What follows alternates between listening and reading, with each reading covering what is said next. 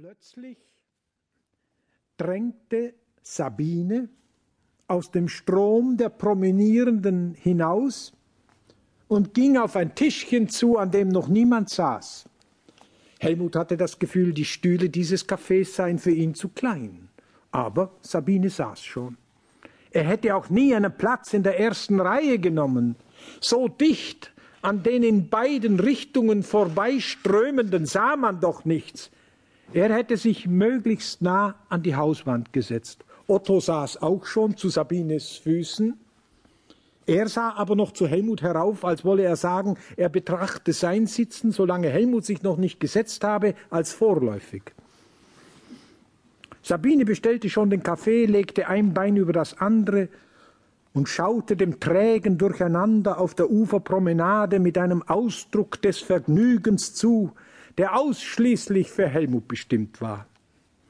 Er verlegte seinen Blick auch wieder auf die Leute, die zu dicht an ihm vorbei promenierten. Man sah wenig, von dem wenigen aber zu viel. Er verspürte eine Art hoffnungslosen Hungers nach diesen hell und leicht bekleideten Braungebrannten. Die sahen hier schöner aus als daheim in Stuttgart. Von sich selbst hatte er dieses Gefühl nicht. Er kam sich in hellen Hosen komisch vor. Wenn er keine Jacke anhatte, sah man von ihm wahrscheinlich nichts als seinen Bauch. Nach acht Tagen würde ihm das egal sein, am dritten Tag noch nicht. So wenig wie die grässlich gerötete Haut. Nach acht Tagen würden Sabine und er auch braun sein. Bei Sabine hatte die Sonne bis jetzt noch nichts bewirkt als eine Aufdünsung jedes Fältchens, jeder nicht ganz makellosen Hautstelle. Sabine sah grotesk aus. Besonders jetzt, wenn sie voller Vergnügen auf die Promenierenden blickte.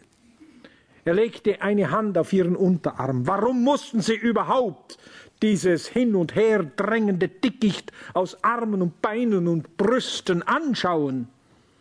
In der Ferienwohnung wäre es auch nicht mehr so heiß wie auf dieser steinigen, baumlosen Promenade. Und jede zweite Erscheinung hier führte ein Ausmaß an Abenteuer an einem vorbei, dass das Zuschauen zu einem rasch anwachsenden Unglück wurde. Alle, die hier vorbeiströmten, waren Jünger. Schön wäre es jetzt hinter den geraden Gittern der Ferienwohnung.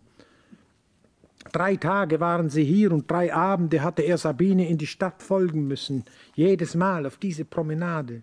Leute beobachten fand sie interessant. War es auch